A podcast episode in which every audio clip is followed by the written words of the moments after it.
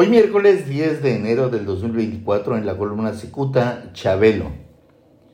Ubicado como el principal lugarteniente del malogrado Marcelo Ebrard Casaubón, el todavía diputado federal por el Partido Verde Ecologista de México, Javier López Casarín, conocido como Chabelo, anda como pavo real porque Morena lo eligió precandidato a la alcaldía Álvaro Obregón, allá en la Ciudad de México. Con esto, Marcelo Ebrard comenzó a conquistar posiciones. Y aunque algunos se preguntan por qué Claudia Sheinbaum accedería a darle un espacio tan importante a Marcelo, un personaje que hizo berrinche porque no resultó elegido, la respuesta es que Sheinbaum no fue quien tomó esa decisión, fue la señora Clara Brugada. Un militante del Partido Verde Ecologista de México que fue consultado por Cicuta reveló quebrar se resiste a doblegarse públicamente y aunque busca mantenerse poderoso a través de la obtención de espacios políticos, esto lo hace muy bien. Para que quede más claro, el ex canciller Brad sabe que se quedó como el perro de las dos tortas, aunque también sabe que las posiciones se traducen en poder.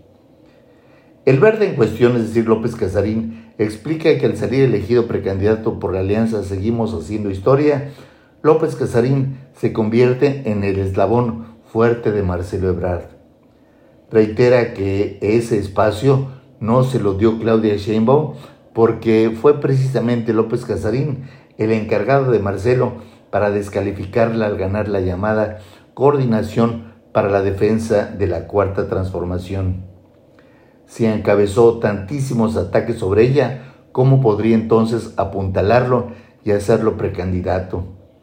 Allí es donde entra Clara Brugada, quien evidentemente no comulga con Sheinbaum. En los hechos, esta última rechinó los dientes el día que Clara Brugada desplazó a su consentido Omar García Harfush de la candidatura a la jefatura de gobierno de la Ciudad de México. Obviamente que Clara Brugada se colocó la medalla frente a Ebrard, aunque resulta obvio que el aval del dirigente nacional de Moreno, Mario Delgado Carrillo, quien nada pudo hacer por ayudar a su expatrón Marcelo Ebrard. Eh, por cierto, en el cuarto de guerra de Claudia Sheinbaum, seguramente están furiosos con Ebrard por la colocación del Chabelo Casarín. Los integrantes de la War Room saben que Ebrard representa un peligro latente para Sheinbaum y no hayan cómo bloquear sus estrategias.